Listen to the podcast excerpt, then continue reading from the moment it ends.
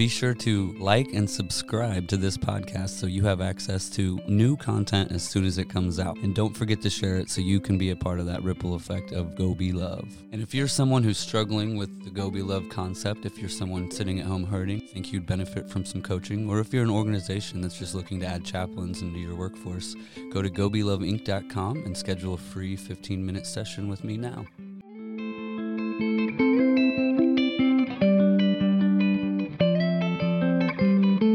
Right, everybody.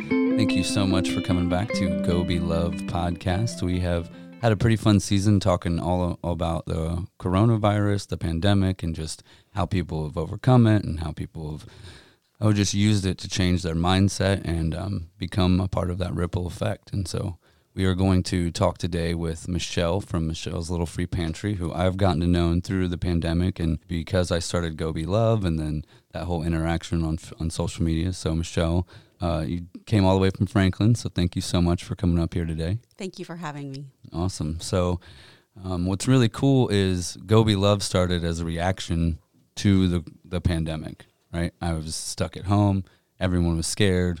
I didn't know what I was going to do. I'm a former addict, so I knew sitting at home by myself wasn't going to be healthy.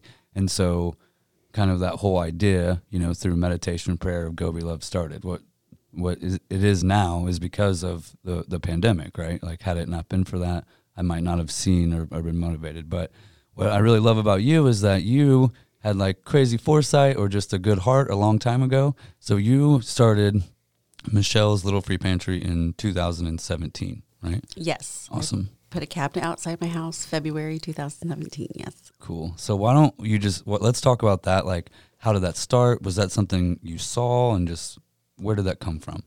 Well, if we remember um, in 2016, there was a lot of political divide, especially in the fall, mm-hmm. and we thought that was, you know, the worst thing that could possibly happen at the time. um, but everyone was just so um, angry and divided um, feeling really hopeless. And I kept seeing these free little pantries popping up on social media. And every single time I saw them, I thought, I could do that. That's just so easy. And there's so many things that we see that pop up and we say, oh, yeah, we could do that, but we don't actually do it. Mm-hmm. So um, I think, um, you know, the election happened and everything, and it just, just seemed really dismal to a lot of people, and not just on a particular side. I think it was on clear across the nation. So um, it was a really cold February day, and um, I was just like, I have to do this. I have to do this right now. So I said, um, I don't have anything, and I don't know what I'm doing, but I'm going to put something outside my house. And I put a call out, and a friend found a wooden cabinet in a dumpster, and um, put it together and put some plexiglass in, and we stuck it out there. I put four cans in there, a roll of toilet paper, made a Facebook page and told all my friends to follow it and share it. And that was the birth of the pantry. That's awesome. So, just a moment of fear, right? You saw fear, you saw just, and your way of confronting that, right, instead of joining in, was to provide just this this comfort on your porch. There was just, it just seemed like everything was just so big and you know you don't feel like you can actually do anything you know you say you want to do your part go vote or you know whatever and um, that was something that I could do, and I could do it right, side, right outside of my house um, with my kids. So that was it was just a perfect match for me. That's awesome. That's the comfort I found during the pandemic too. With Go Be Love was everything was out of my control, but this family needed some diapers, and I could pick them up and drive them, and mm-hmm. so I could control that, and that gave me right some comfort. Like I could ignore the stuff that I have no control over and just take care of the little needs that I can and those little blessings, you know, let them go. So that's really cool. So from 2017 to 2020, right before the pandemic, you had a little free pantry, and did you have two now, right? Yes. When did the second one come about? Well, I was deli- delivering food to a friend. Um, he was bachelor, and so he didn't cook or anything. So I was just taking him some food that I'd cooked at his new tattoo parlor. And um, this woman was standing at the counter and we started talking and we just hit it off like instantly. So her name is Christina Nelson Canfield.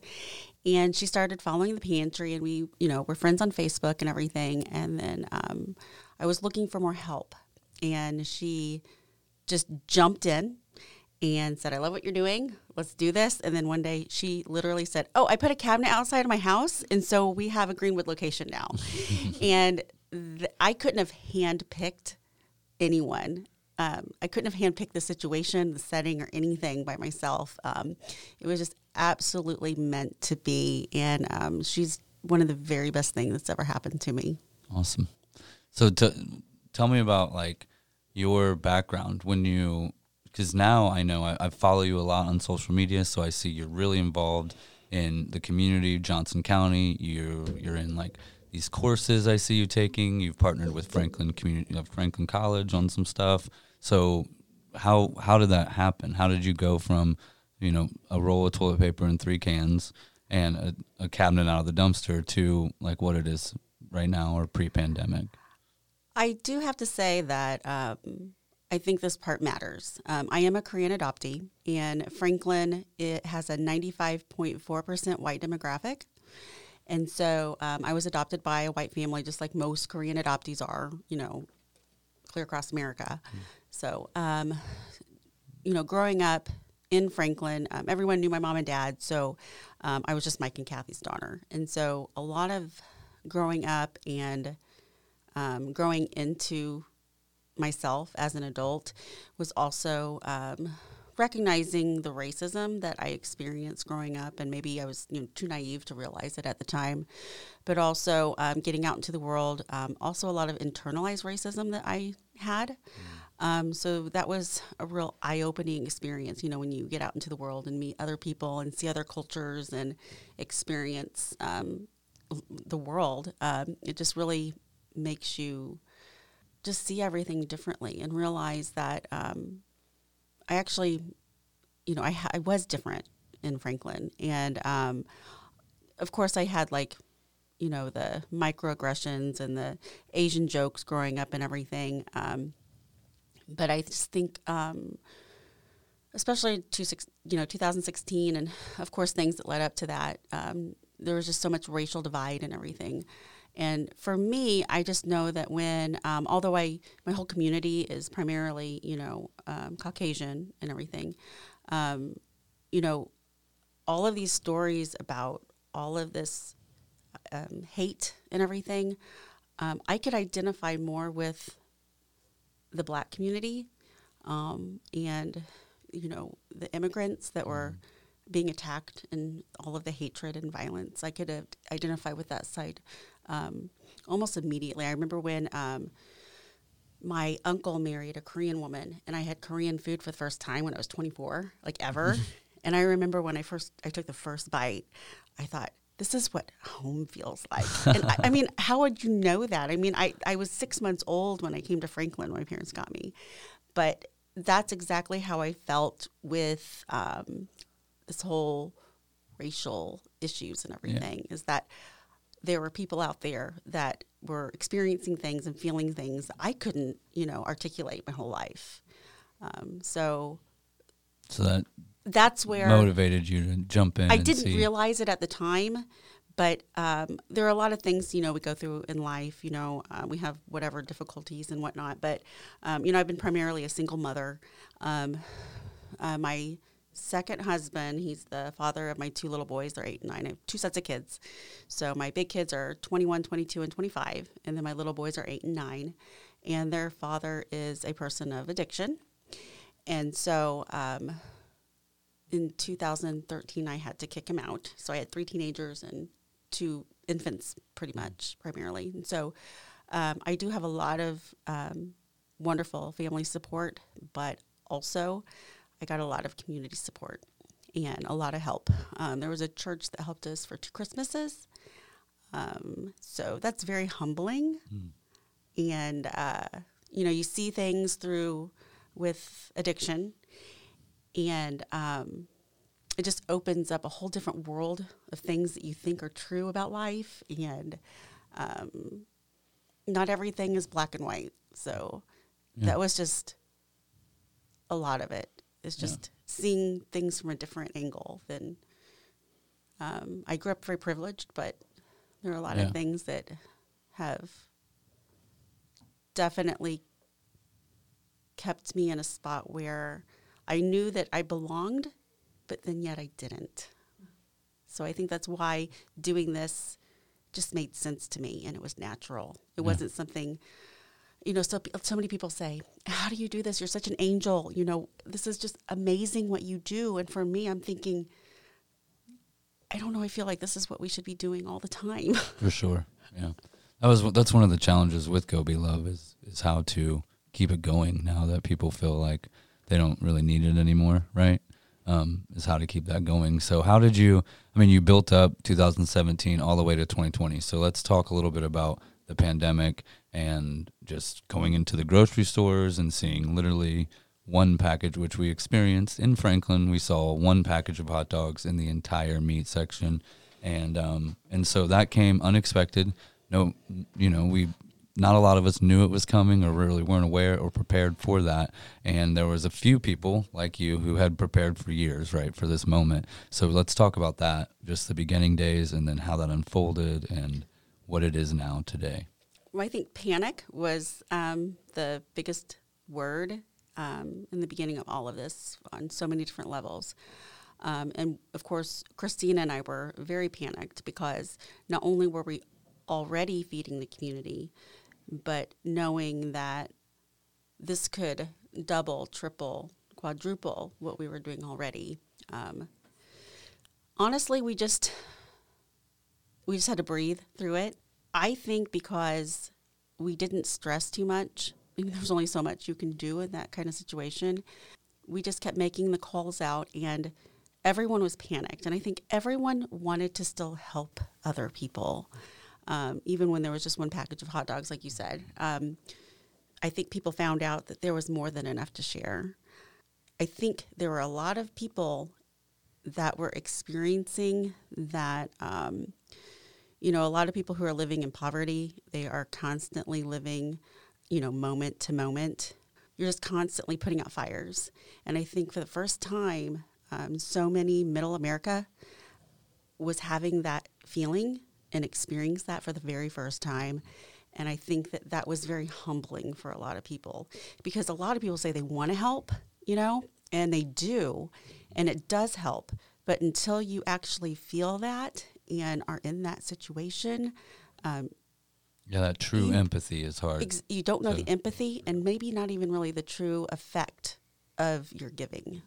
That's that's beautiful. I mean, it was terrifying then. And you, so I, I've never, I haven't asked you this question yet, and I really don't know if our answers are the same. But there have got to be times where people come in and they take more than what they probably should, or the same people come back, or you've got to hear some, somebody has to tell you why are you doing this? What about the people who take and don't need it? So what what's your perspective on just that mindset and that you know that that point of heart i guess? Um, I would say that just like with teachers or pastors or whatever calling there is, um, I think that you just have to be the right person for that role. And um, I'm in a network of free pantries nationally, and you know you get a lot of complaints about vandalism, you know, people clearing it out and everything. And a lot of people say, I can't do this. You know, I don't know why I'm doing this if this is what's going to happen. Um, Christina and I, and like I said, she's a gift that just came to me. I mean, I could not have, there's no way I could have done this, but um, she came to me as a gift, and we are so like minded, and um, we don't care. if somebody came and destroyed our pantry, we would just deal with it and we would rebuild. Yeah. Um, we do not do what we do to make people do what they're supposed to do. yeah We do what we do because we can. This is what we have. This is our gift, and this is what we do. Um, you know, a lot of people want us to, to, you know, make rules and regulations and everything, and we can't. And um, especially during the pandemic, um, you know, we do not require any documentation. We don't ask any questions. Um, of course, we've been cleared out a few times. You know, Mhm. it. I'm not going to lie; it's frustrating, especially if it's somebody that we've seen, you know, you know, a few times. But if we have seen them, we probably have already established some kind of relationship with them so we can have some kind of conversation. And it usually goes a lot better than, yeah. you know, you it's, It's a question I get all the time is just like, what about, you know, for doing like fundraisers for toys for, for kids and like I was in foster care and I remember many Christmases where the only present I got came from the welfare department. They would drive out and bring one, you know. Um, so we do that now and they're like, well, these you know this family they they drive this kind of car. They don't need a new toy or anything like that right? And um or whatever the case is food all of that. There's constantly messages coming through my facebook. This person doesn't really need this this. And for me it's just about heart. Like our job what we're called to do is if we have it is to give. And then that's it right? Our our job is done there. You yes. know what i mean? We don't get to really police what happens to it after we've given freely, right? We just give freely. So mm-hmm. I'm glad that you answered that way. I was, you know, I was open to whatever your answer was because there are there are some times where we need regulations and rules and and we need that to cohesively make sure that everybody's taken care of. But but with that concept of the free pantry, I just love it. And I've actually been to your pantry a couple times and Christina's. It's anytime that there's an overflow of what we can't hold in our little pantry that we do is mobile, right? So we have like a little pantry that we hold on to. When people need it, we can drive it to them. And anytime there's overflow, I send them to yours. I've been been to yours many times. It's such a sweet thing because you don't even have to really communicate. You you just drive up if you have something and you drop it off. And if you need something, you just drive up and take it. And that's one of the things I have it saved on my phone is one of the reasons I knew me and you were needed to work together right away is um, the whole Go Be Love started with a post that said if you if you need help, ask, and if you can't help, help. And your little free pantry logo on your website is take what you need, give if you can, which is essentially the same exact thing. So I knew right when I saw that, like we're on the same wavelength here. You know, it's just about what you can do. And I know we're getting close to the end of this episode, but we're going to have you back again, and we're going to talk all about like building a pantry, what people can do, and that continue that mindset of just serve and then stop there and then serve and and but before we go, you've got another quote on your website. Unless someone like you cares a whole awful lot, nothing is going to get better. It's not, and uh, that's the Lorax. But I just love that. So as I was like looking through your site and looking through your Facebook, I was just like over and over. It just resonated with so many of the concepts that started Go Be Love in this podcast. So I love that real quick, um, just a minute you have to, to tell everybody um, what do you have to say to just inspire people and let them know it's all going to be okay? Well, obviously, I'm going to say that anybody can put a pantry outside of their house. I mean, there's HOAs and everything, but um, the number one thing is we have so many people who come to us that um, are in need of assistance and they feel like they don't have anything to offer. And I will tell you that um, there are probably um, about 100 people in the last four years that have given back or have done something else um, because of the experience that they've had with the pantry. And, you know, I don't want to take credit for that for myself, but if everyone just knew that they had that power to empower other people in that moment, um, it's really magical because I've seen some really beautiful stories out of people's lives when they were coming from their very lowest moments. Awesome. Yeah. And that's, I think, where we're going to wrap up with that lesson is just, again, I think it's kind of the ripple effect of that concept of, of this whole season is that ripple effect and the power that you have. Um, you know, we've heard Ashley about storage totes saved her life, and we've heard JoJo and his tat this tattoo artist who saved his life, and and the hundreds of people that you've seen, and Nicole and all the things that she's done. So all the people all season, and just the ripple effect of what their one good act, or one good deed, their one cabinet, their one roll of toilet paper can do.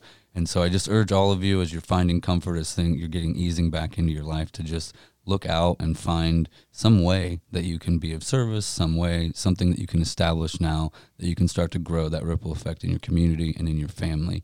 And next week, we're going to talk to Michelle again, all about um, just building a little free pantry and what you can do to take action right now. So until then, know that I hear you, I see you, and I love you. Be love.